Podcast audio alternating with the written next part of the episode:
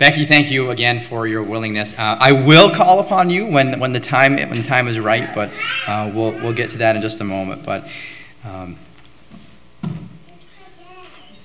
I don't generally make it a point to, to put people on the spot like that. So David, thank you for for doing that for me. I appreciate that. If I can get someone else to do it, what I'm thinking, so that's that's always helpful. So. Um, we're going to be looking at a passage this morning from 2 Kings chapter 5. So if you would open your Bibles with me to 2 Kings chapter 5, and we'll be looking at verses 20 down through verse number 27. 2 Kings chapter 5, uh, verses 20 to 27, in a sermon that I've titled Wanting More Than What You Need. Wanting More Than What You Need. 2 Kings chapter 5 verses 20 to 27, wanting more than what you need.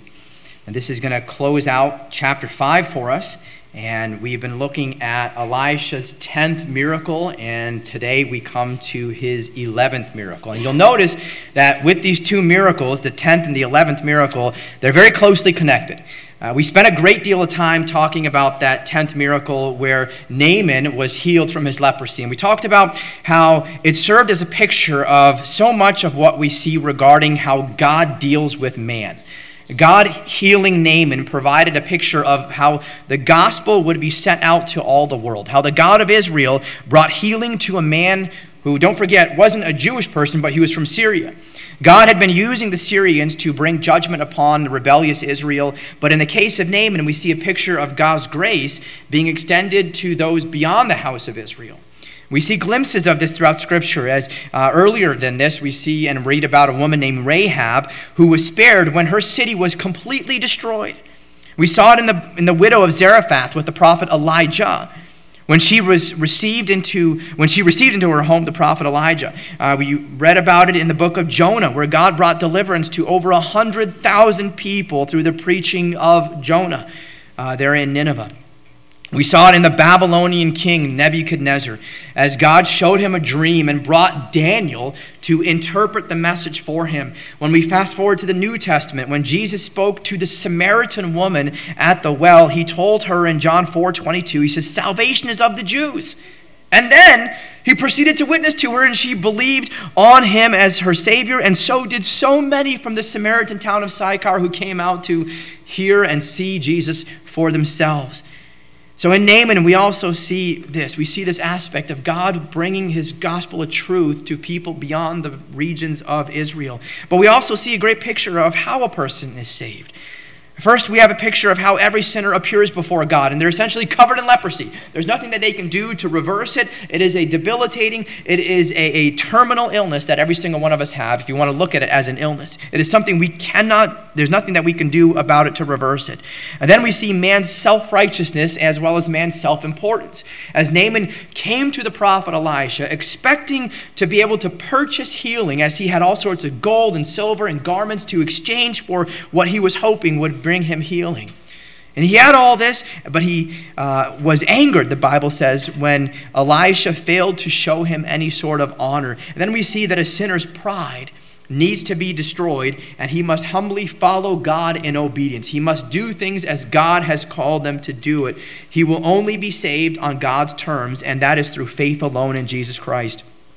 And finally, we see the complete and immediate cleansing upon responding to God's word in obedience. Uh, the moment you trust in Jesus Christ, it doesn't begin a process by which you're saved 5, 10, 15, 20 years from now, but you are saved immediately. Immediately, the person who trusts in Jesus Christ as his Savior is saved. When Naaman washed in the Jordan River seven times, he came up and was immediately healed, just as a sinner is completely and immediately saved the very moment he believes on Jesus Christ. So there's so many pictures that we see here in just the story of Naaman. So we spent a great deal of time looking at this 10th miracle of, of prophet Elisha. There was so much to learn. And what we'll see in the 11th miracle, these two miracles are going to be very closely tied together. Naaman had been miraculously transformed. Again, not just outwardly, he had been cured from leprosy for sure, but inwardly.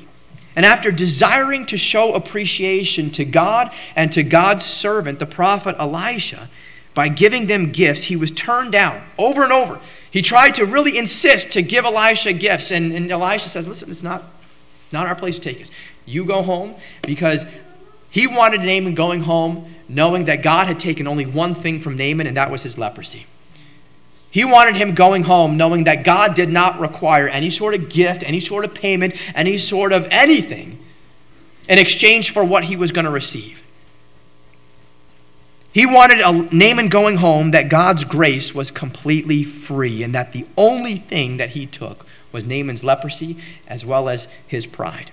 And as we shift our focus onto the 11th miracle, someone is going to come into the spotlight once again that we haven't mentioned for a little while. The servant of Elisha, the man by the name of Gehazi. This man would once again take center stage, and as we've seen thus far, it would not be for any good reason.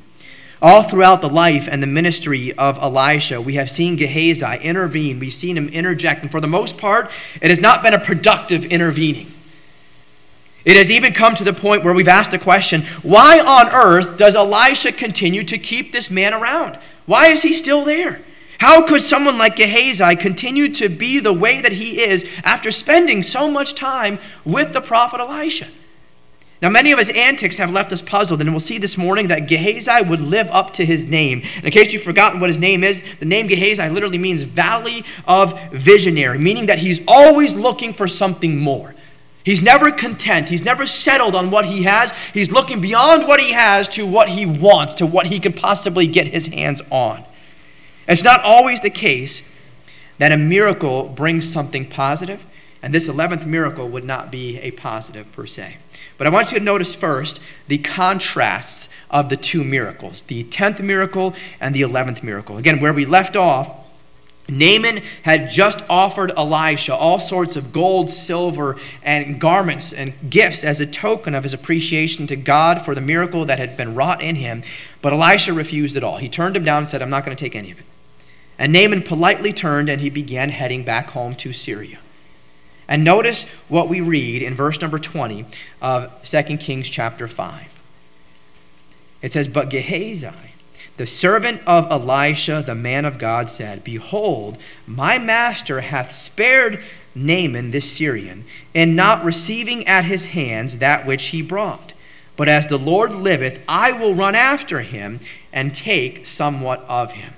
So Elisha has refused this gesture from Naaman because he wanted Naaman to return to Syria, understanding that God's gift of grace was a gift that is freely given and freely received, no strings attached. And now Gehazi comes up with this brilliant idea that he's going to approach Naaman, he's going to run after him, as Naaman has already started his journey back home and essentially demand something from him. You know, my, my master Elisha took it too easy on him, and I don't think he was fully thinking about everything. There is something that we could use from him. We could benefit from these things. So I'm going to chase him down on the road to Syria, and I'm going to tell him, you know what? My master changed his mind. We actually could use some of the stuff that you were offering. So how about I take some of that stuff off your hands? This is his brilliant plan.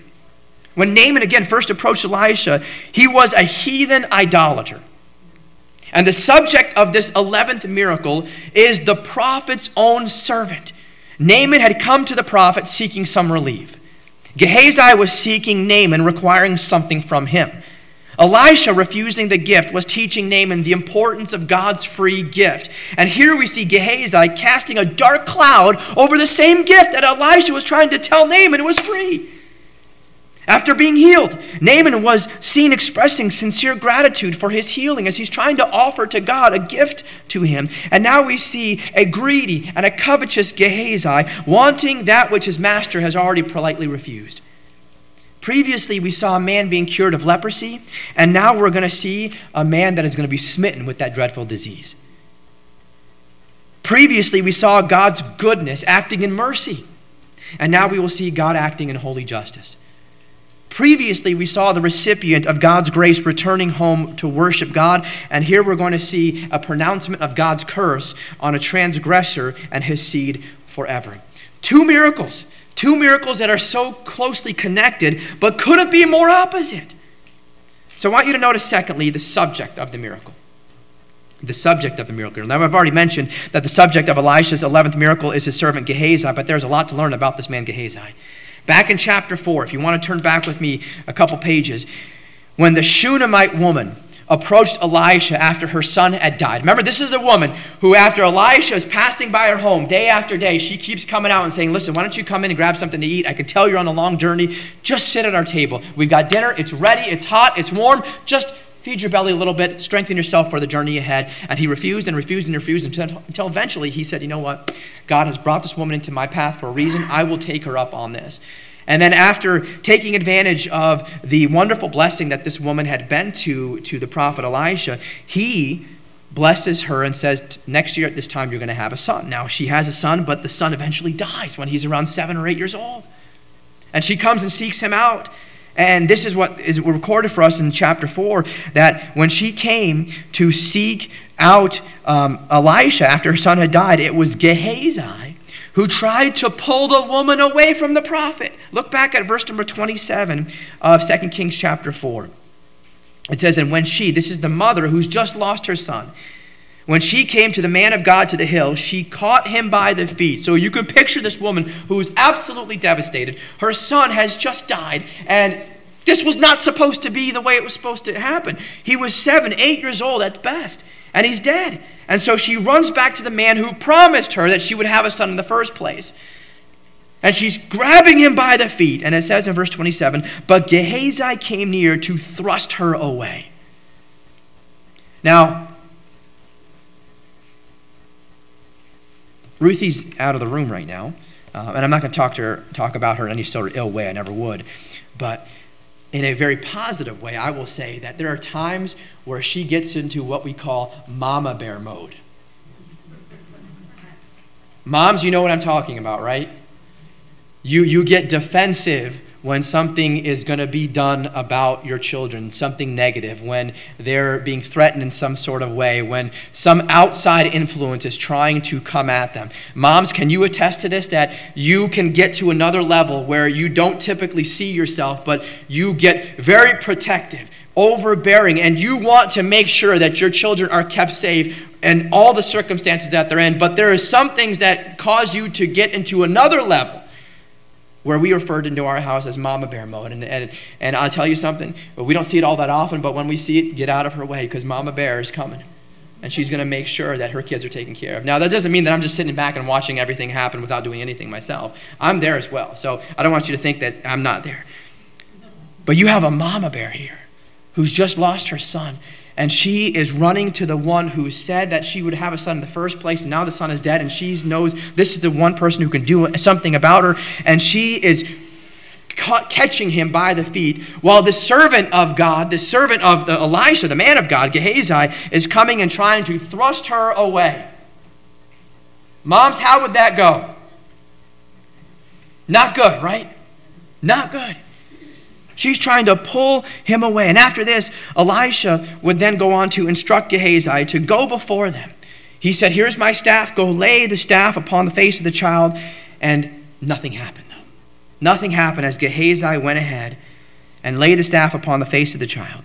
Elisha was able to part the waters of the Jordan River with the mantle of the prophet Elijah because the spirit of Elijah rested upon Elisha. Gehazi, not having the spirit of God, found that the prophet's staff was of no avail in his, power, his powerless and prayerless hands. And later on, when Elisha was approached by another man who brought him food at a time of famine, it was Gehazi who took issue with Elisha for wanting to give the food away. Look at what we read later on in chapter 4 and verse number 43. It says, And his servitor, which is Gehazi, said, What should I set this before an hundred men? And Elisha says, Give the people that they may eat, for thus saith the Lord, they shall eat, and they shall and shall leave thereof. So a man comes and brings Elisha food at a time of famine, and Elisha is appreciative. He takes it and he tells Gehazi, Give this to the men, give this to the people. And Gehazi is thinking, oh, Hold on here. First of all, this is not enough to feed 100 people. And secondly, you know, we could probably benefit from this ourselves. It's time of famine. There's not a lot of food to go around. So what are you thinking? And Elisha tells him, do what I said. Give them the food. There shall be leftovers. And sure enough, we know that it was. But see, Gehazi couldn't see how such little food would be enough to feed a hundred men, while Elisha was trusting in the miracle working power of God to make the food that seems to be so little to be enough. And as much as there was such a contrast between Gehazi and Naaman, it was also the case between Gehazi and Elisha. Many believe that Gehazi was supposed to be to Elisha what Elisha was to Elijah. As a servant to the man of God, Gehazi should have been a good man. But what we see is that a holy man of God, Elisha, had an unholy servant, Gehazi. Elisha was living a vibrant spiritual life, content with all that God had given him, and it was evident. And Gehazi was trying to find some satisfaction and contentment in the things of the earth, which, as you've all found out, is never going to last. Because when you find a momentary satisfaction and get momentary contentment, you eventually find that it fades and it wears off, and you need to set your sights on something else, and then something else, then something else, and something else, because it is never lasting satisfaction that we find in the things of this world. Gehazi was familiar with spiritual things, but he was a complete stranger to the power of spiritual things. Gehazi was more concerned with outward observances than any sort of inward change. He lived and was surrounded by God fearing people. He even had a, a good knowledge of God and what God can do, and yet he allowed himself to be blinded by all the things that were out in the world instead of being influenced by all the spiritual things that God had put right around him. It seems hard to believe that someone in such a close proximity with a man like Elisha, for as long as he was, would not also grow to appreciate and understand God more, especially with all the miracles that he's witnessed. It's sad to see that in all that he was privileged to behold, he never understood what it was to be a true servant of God. He failed to understand and even appreciate both the character and the conduct of the prophet Elisha, the one that he was ministering to. Now, we're not told about Gehazi's upbringing. But based on the way that he conducts himself here on the pages of Scripture, we can draw some conclusions. This man was driven by the pursuit of worldly things. He was evidently consumed with evil and worldly thoughts, which led to greed, which led to lying in order to get dishonest gain, and hypocrisy to increase his wealth. While that lifestyle probably paid off in the interim, that was not a sustainable lifestyle and it would not lead to any sort of positive end. We're told in Numbers chapter 32 and verse 23, it says, Be sure your sin will find you out. Be sure your sin will find you out. You may be enjoying the pleasures of sin for a season, and you may be feeling like you're profiting and you're benefiting from all that, but eventually, the Bible says, that sin is going to find you out. And it is going to be like the rug is pulled right out from underneath you, that you're going to fall right off from that high horse that you on. You're going to fall flat on your face, and God is going to humble you, who was so high and mighty that you thought even of yourself as, as untouchable. And here's Gehazi, thinking that this is a, a sustainable way to live, to get dishonest gain, to use hypocrisy to increase his wealth, but it would not lead to a, a positive end. Even if we're able to enjoy the pleasures of sin for a season, that season will eventually come to an end, and I promise you it will cost you dearly. Naaman was driven by this pleasure of sin and was always looking for more more opportunities for self-advancement more opportunities for uh, to increase his wealth more opportunities to look better but for naaman things changed as god humbled him gehazi was not that case. He must have thought that Elisha, being more of a minimalist, was crazy, especially for turning down such a huge gift from Naaman. Gehazi had this wild imagination that he was almost enslaved, enslaved by it, which led him to believe that he could have so much more and that he could be better off with so much more. In fact, he would come up with this elaborate story here in 2 Kings chapter 5. This elaborate story to go and to tell Naaman in order to get Naaman to give him some of the gifts that Elisha had previously refused. It makes you wonder how different things might have been had Gehazi used those efforts and that creativity for good. He was so ingenious in inventing this lie, and the cleverness in telling it revealed just how lost he really was. He was Gehazi was no fool intellectually. But his heart was driven by all the wrong passions, by all the wrong desires, and he was a slave to it. He was successful, but at a dreadful cost. He was a servant of the prophet Elisha, and he had successfully concocted this lie, which got him paid a significant amount of money. But consider the cost. He would lose his health, for he would become a leper, and the judgment that he felt was a just judgment. But it didn't end there because Gehazi's action also brought this wretchedness not just to himself but to his entire family. Rather than being able to leave his ill gotten gains to his descendants, they received something from him that they never wished they would have ever gotten. And notice, third, the occasion of the miracle. The occasion of the miracle. Look back at verse number 20 here in 2 Kings chapter 5. It says, But Gehazi, the servant of Elisha, the man of God, said, Behold, my master has spared Naaman the Syrian, and not receiving at his hands that which he brought. But as the Lord liveth, I will run after him and take somewhat of him. It was back in verse number 5 of chapter 5, where before Naaman left Syria for Israel, he brought with him all sorts of treasures, thinking that he could offer all this in exchange for his healing. Look back at what it says in verse number 5 of chapter 5.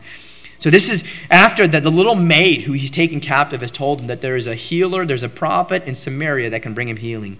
Verse number five says, And the king of Syria said, Go to, go, and I will send a letter unto the king of Israel. And he departed and took with him ten talents of silver, six thousand pieces of gold, and ten changes of raiment. Brings also all this treasure with him to essentially pay in exchange for his healing. But as we saw in verses 15 and 16, when Naaman offered these gifts to Elisha, he politely refused, even after Naaman continued to urge and insist that he take them. Naaman had been so appreciative for the change that God had wrought in him that he wanted to do something to express his gratitude. But again, Elisha would have Naaman returning to Syria, knowing that the only thing that God had taken from him was his leprosy and his pride. Elisha didn't want even the slightest possibility of Naaman thinking that God required something of him in exchange for his healing. And as a new believer, this is so incredibly important. The last thing that Naaman needed as a new believer was a wrong view of God. And therefore, he would return home with everything that he first brought with him when he first left Syria. It goes to show how much Naaman valued all those riches because he was willing to give it all up, recognizing the work that God had done in him was completely priceless. And the treasures he had with him were completely expendable. He didn't want to return with them, he didn't want to come back to Syria with them. He wanted God to have them because they meant so little to him now in comparison to what God had just done for him. And such was not the case, though, with Gehazi. Turning away Naaman's gift was more than what a covetous heart of Gehazi could bear. From the moment that he laid eyes on him, he's seeing dollar signs. He is just, wow, would you look at all of that? And Elisha says, no thanks, Naaman. Gehazi is probably thinking, man, if he just takes a little bit, we can do so much with that. He's probably like trying to will the prophet Elisha to say yes, you know, like trying to telepathically tell Elisha, just, just, just take something. He's standing in the background trying to do this, and Elisha says, Naaman, go home. We don't need any of it. We're not taking any of it. God is not going to take any of the gifts you've given. He's freely given you grace. Go home, freely receive it. Be on your way. And there is Gehazi in the background just crumbling, wishing that they could get he could get his hands on just a little bit of the treasures that Naaman was offering. But he wouldn't have any of it. Inwardly, he was eager. While Naaman and Elisha spoke in verses 15 and 16, Gehazi was thinking about how he was going to spend all that money. Naaman was wanting to give money as a token to God for his appreciation. Elisha knew that it wasn't going to be offered as a payment. He wasn't going to take any of it. But both of those men, Elisha and Naaman, as they're discussing whether or not he's going to take the money, both of them were focused on the fact that if any money was going to exchange hands, it would be for the Lord. They were at least, these two men, Naaman and Elisha were in agreement that it was going to be to the Lord. And here you have Gehazi, the servant of the man of God, who is thinking, What can I do to get in on this? Man, I hope he asks me next. Because I could think of at least a dozen things that I could do with that money. If Elisha doesn't want it, I can easily take it off his hands. I can think of a hundred things that I can do with that money. If Naaman doesn't want it, I can easily take it off his hands. I could seriously use a new chariot. I hear these new models come with Bluetooth capabilities. Boy, wouldn't it be nice to have a new chariot. Naaman and Elisha were thinking about how God would be honored, and all Gehazi is thinking about is how he could honor himself. God wasn't on his radar despite the fact that he was servant to the man of God. It's not as uncommon as you might think, though. Where someone who has everything they need around them for the utmost spiritual growth and maturity, that they are hopelessly lost and misdirected. Gehazi had everything he needed to follow in Elisha's footsteps and be a God fearing man as his servant was. But rather than surrendering his heart over to God, as Naaman had just done, he saw this man do a complete 180.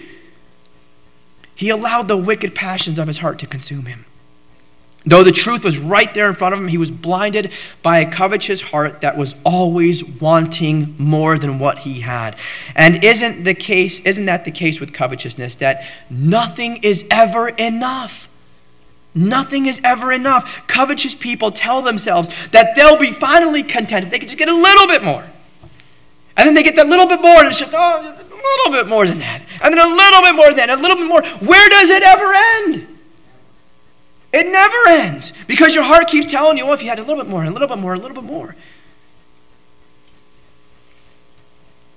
Contentment always eludes them because true and lasting satisfaction is never going to be found in the things of this world. There may be some temporary satisfaction that you find, but it's eventually going to fade, and your sights will need to be set on something else that are certain is what your life is missing. But when you get that, it's still going to fade. The world feeds off of this mindset. And that is why they have new models of everything. Every year there's a new model of something else. Oh, you just bought a brand new car. Congratulations. You've driven it off the lot. It's already old. We got a brand new model right here. That's how quickly things change. Oh, you just got a new phone? Oh, congratulations. There's already a new model that's come out with a better camera and more storage space. And man, there's fancy new colors more than what you and your old phone now have even though it's only five minutes old.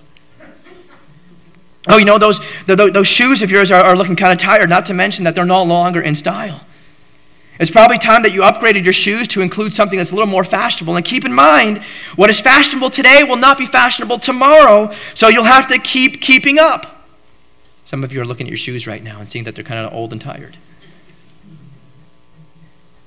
And while you're at it, you might as well update your entire wardrobe too, because as long as we're talking about shoes, trends and fads change every single week. So, you know what? Yeah, this, this suit's kind of getting tired. I should get something new, something fancy, maybe something really brightly colored. Uh, I saw a guy on an. Uh, never mind. I don't even have to get into it. Okay. Trends and fads change all the time. When I was a kid, I was convinced that I could get shoes that could make me run faster and jump higher. I was convinced of that. Anyone else convinced of that when you were a kid? That you could get shoes that could make you run faster and jump higher? Absolutely. And that is why I, uh, my, my parents never got me those shoes, unfortunately. They apparently didn't want me running faster and jumping higher. So they never bought me those shoes, and that is why I was never able to play professional basketball. I never had the right shoes. If I had the right shoes, I wouldn't be behind this pulpit. You'd be watching me on television. Praise the Lord for the wrong shoes. But those shoes could have changed my life. And that's the mindset that the covetous person has. They feed off of what the world tells them is good and how all this stuff is going to benefit them and make their lives better, and they buy into it and they're consumed by that mindset. The list goes on and on and on of all the stuff the world uses to draw our attention. And all they're doing is they're drawing your attention away from where it needs to be, and that is on God. And they're fantastic at doing just that. We're making idols out of all the stuff around us rather than worshiping the one who has created all of it. Elisha and Naaman were seeking to honor God and Gehazi can't stop thinking about how much money there is. Yes, yes, of course, honor God, but do you see how much money there is? We would never have to worry about getting a loan, scrounging for money, or having to deal with things that are old because we'll just buy all brand new things. Elisha, we can take care of so much around here with that money. Gehazi is out of his mind. But he actually ends up convincing himself that what he's secretly planning is good. Look back at verse number 20 again. It says, But Gehazi, the servant of Elisha, the man of God, said, Behold, my master has spared Naaman this Syrian in not receiving at his hands that which he brought. But as the Lord liveth, I will run after him and take somewhat, at, at, take somewhat of him. Every part of this verse seems to reveal something telling about Gehazi. It starts off with the words, But Gehazi as if to establish this clear contrast between the miracle that has just taken place with Naaman being healed and saved. And then the verse goes on to describe Gehazi. It says, As the servant of Elisha, the man of God. It'd be bad enough if it just said, the servant of Elisha. But adding those words, the man of God, to the end of that, just add the enormity of his sin. That first of all, it calls attention to the greatness of the privilege that he enjoyed. Not just a servant of Elisha, but servant of Elisha, the man of God. What a privilege Gehazi had being in such close fellowship with Elisha, the man of God. To Think of all that he had the opportunity to learn from Elisha and everything he had the opportunity to observe. You can't ask for a better classroom to be a part of as God spoke directly through Elisha and used him to do some truly incredible miracles. This made Gehazi's sin that much worse because he was someone who knew better. There was no excuse for these actions and these thoughts here in verse number 20 of chapter 5. This was not the sin of an ignorant person who didn't know better. This was the well constructed plan of a person who was taught in the ways of righteousness. But Gehazi, the servant of Elisha, the man of God, said, Behold, my master has spared Naaman. I'm going to go ask for some things. So, second, it emphasizes the enormity of this sin as it reflects on, and this, um, seriously, on the official character of the one who employed him. Now, think about this. This is a reflection on Elisha, right? We read in James chapter 3 and verse number 1. The Bible says in James 3, verse 1, it says, My brethren, be not many masters, knowing that we shall receive the greater condemnation. In other words, the sins of those in sacred positions or of those who, those uh, who associate with them are far greater than those of others. Now, every one of us, every single one of us, are going to be accountable to God one day. But God is going to hold me personally to a higher standard because He has ordained me to be His under shepherd here at Latham Bible Baptist Church. And if I preach or if I teach anything that is contrary to the Word of God, and if I seek to draw others away from this truth and that is only spelled out for us here in the Word of God, you better believe that my consequences are going to be far more severe. I'm responsible for the people that God leads here, and that is why I will constantly be urging you to be reading and to be memorizing Scripture, to be soul winning, to be sharing the gospel, and living in a way that is honoring and pleasing to God. I want you to be doing all of that because it will benefit you to have a much closer and much more personal walk with the Lord. But I'll be honest with you, it also stands to benefit me as well. How would it look if no one in the church read their Bible? If no one in this church practiced personal evangelism? If no one in this church had a heart for soul winning? If no one in this church lived for God? And if everyone just went home and lived for themselves? How would it look if we were all this way? How would it reflect on me as the pastor? If everyone outside of this church knew about what happened here at Latham Bible Baptist Church, that, yeah, they just live for themselves. I see these people at the bars every day. I see them in places that they have no business being in. I know what they do. They talk the big talk, but no one really follows through with what they're doing there in that church because I see how they are Monday through Saturday, and they're all hypocrites. If I, as the pastor, was doing everything I should, but you were all ignoring the teaching from God's word, what does that say about how you view the pastor? What does that say about how you view the word of God? What does that say how you view God himself? Now, as we see with Gehazi, he had no concern for the glory of God. So he cared nothing for the reputation of the prophet Elijah. It is further evident in what he said to himself there in verse number 20. Again, he says, Behold, this is him talking to himself. Behold, my master hath spared Naaman this Syrian in not receiving at his hands that which he brought. But as the Lord liveth, I will run after him and take somewhat of him. Behold, my master has spared Naaman. He felt that Elisha had missed a golden opportunity, and he was determined to come up with a plan to capitalize on a situation where Elisha had dropped the ball. What made it worse was that he justified this by making it seem as if God was in favor of these actions. He says, As the Lord liveth, I will run after him and take somewhat of him. God is going to be pleased with me as I do this. There was no honor or fear of God in this. Instead, he defiantly took God's name in vain. And notice what we read in verse number 21.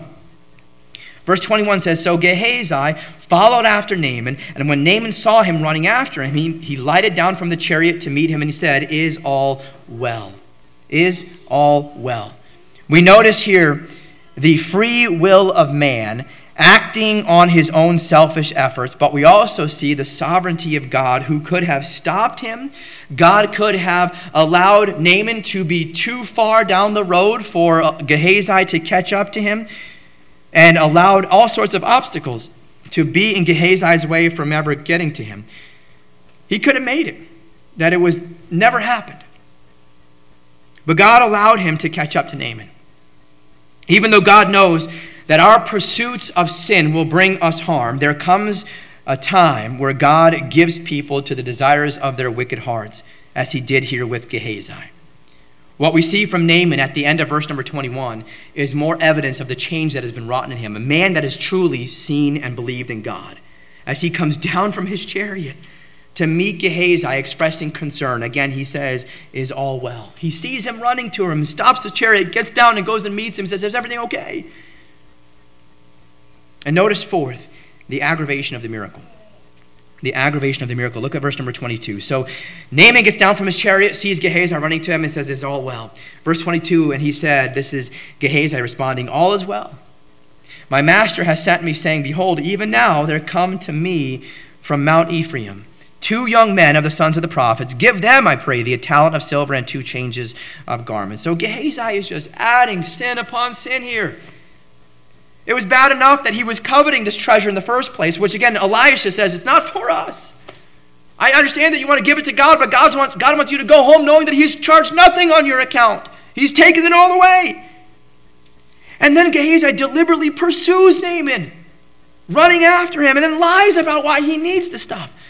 And what a lie it was. Man, this guy makes himself out to be a saint. Oh, it's not for me.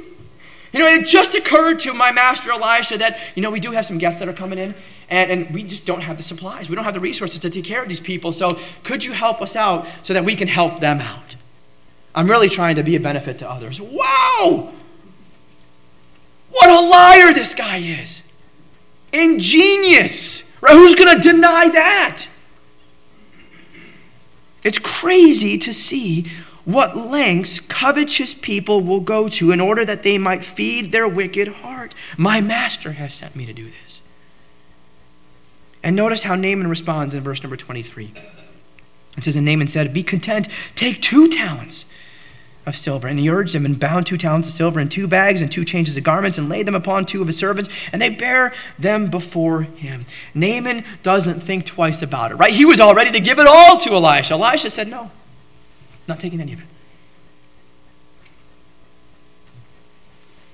So he was more than happy to give this to Gehazi. I will say that there is some wisdom in being cautious of what you give out to those that are in need. Use wisdom. Use wisdom, use discretion to what you give out because there are plenty of people that will take advantage of the generosity of others. And the last thing we want to do is encourage idleness. The last thing we want to do is to allow ourselves to be deceived by a smooth tongue. And look at what we read in verse number 24. So Naaman gives Gehazi double of what he's asking for. And in verse number 24, it says, When he came to the tower, he took them from their hands. So this is Gehazi taking the stuff from the helpers that are basically sent with Naaman, or sent from Naaman to go and deliver the stuff because there's too much weight. He can't carry all the goods. This is how much he's bringing home with him. It says he bestowed him in the house and he let the men go and they departed. Gehazi was careful to make sure that he was secretive about everything that he was doing, secretive about where he's hiding this treasure, and probably thought highly of himself that he has successfully pulled this off. Man, he is just probably on cloud nine at this moment. Can't believe I just pulled this off. Wow. And then we read verse 25 Be sure your sin will find you out. Right?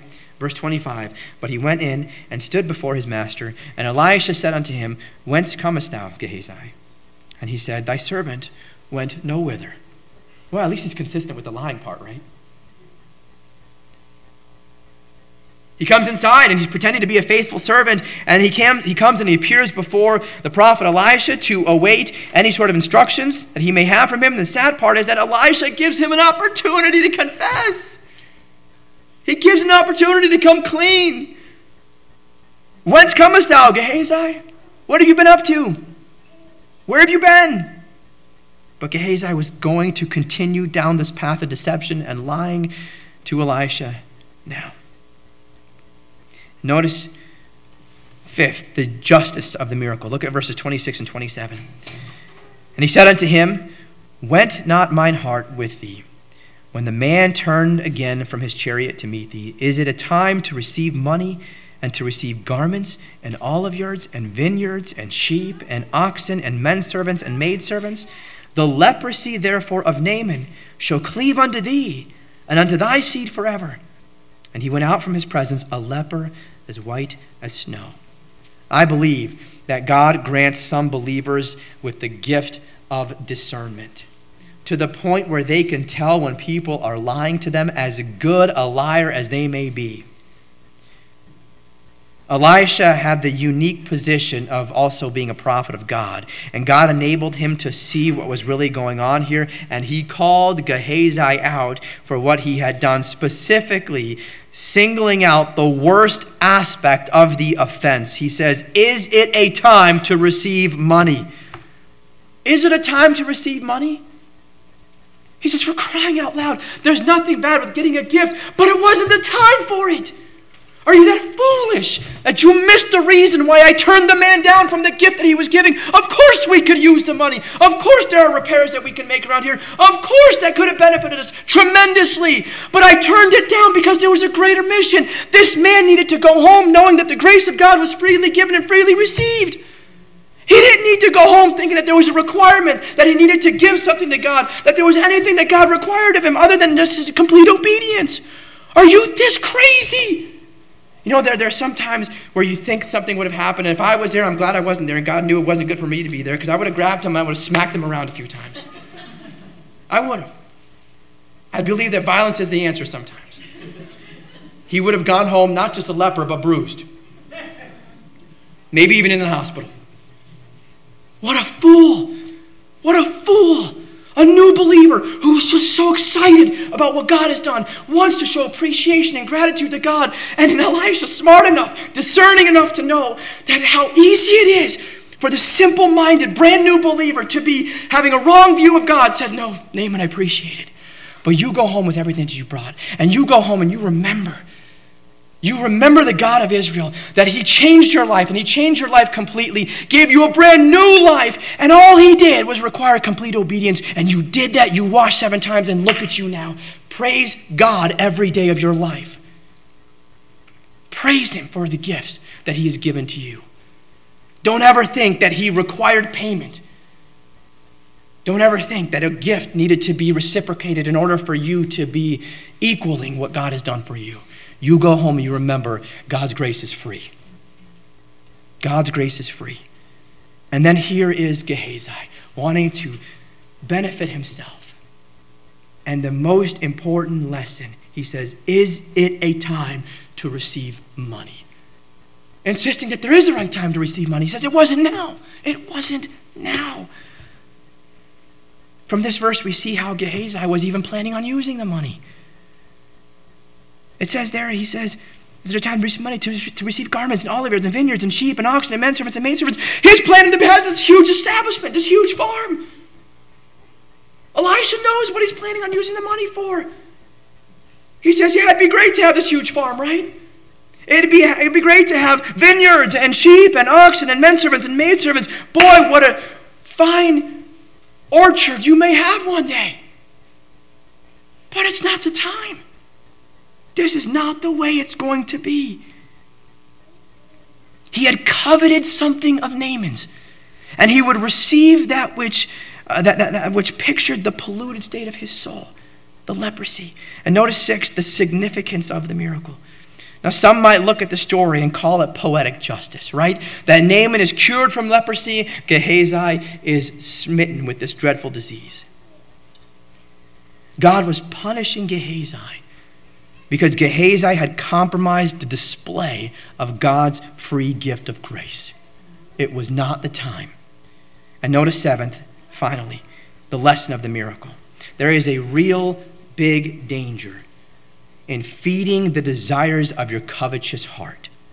In 1 Timothy chapter 6 and verse number 10, probably a very familiar verse, it says, For the love of money is the root of all evil which while some coveted after, they have erred from the faith and pierced themselves through with many sorrows. We must be like the psalmist who prayed in Psalm 119 and verse 37. Psalm 119, verse 37, the psalmist prayed, says, Turn away mine eyes from beholding vanity, and quicken thou me in thy way. The more we're looking away from God, the more we're going to be seeking things other than God. The more we're going to be trying to find satisfaction apart from God, which will only bring on pain and heartache. There is a solemn warning here against also putting a stumbling block before those who are new believers. Naaman is a brand new believer in God, and the reason why Elisha refused any of his gifts was because he didn't want Naaman thinking, even in the least, that God could be paid for the grace that he had given out. Christ taught in Matthew 18, verse number 6. He said, But whoso shall offend any whoso shall offend one of these little ones which believe in me, it were better for him that a millstone were hanged about his neck, and that he were drowned in the depths of the sea. And that is how seriously God treats misleading babes in Christ exactly why he dealt with Gehazi so severely. You think, well, isn't that too much, over the top? No. In fact, God was merciful. God was merciful in allowing this man to continue to live. And finally, there's a lesson in this for us who are engaged in the service of the Lord that we seek to please God and not get the praise of men. Gehazi was focused on self glorification rather than honoring and glorifying God. Even as two men are in front of him, Naaman and Elisha, seeking to glorify God in the gifts that are being given. Gehazi was so, so focused on self glorification that honoring and glorifying God wasn't anywhere on his radar. When you're focused on God, when you're walking in his way, you'll be content with what God has given you and not concerned with wanting more than what you need. Would you bow with me in prayer at this time? Heavenly Father, we thank you, Lord, that we get some stern reminders of where our hearts should be. Lord, you have told us very clearly not to lay up treasures for ourselves where moth and rust doth corrupt and where thieves can break in and steal. Lord, but to lay up for ourselves treasures in heaven. And Lord, help us to not be covetous, especially of the things of this world that offer no lasting satisfaction. But Lord, help us to be content in what you have given to us. Because, Lord, if we're trusting daily in you, we are giving, we are receiving all that we will ever need. And Lord, I pray that you would work on each and every one of our hearts, that we might see you, that we might grow to appreciate who you are and what you've done for us every single day. In Christ's name we pray. Amen.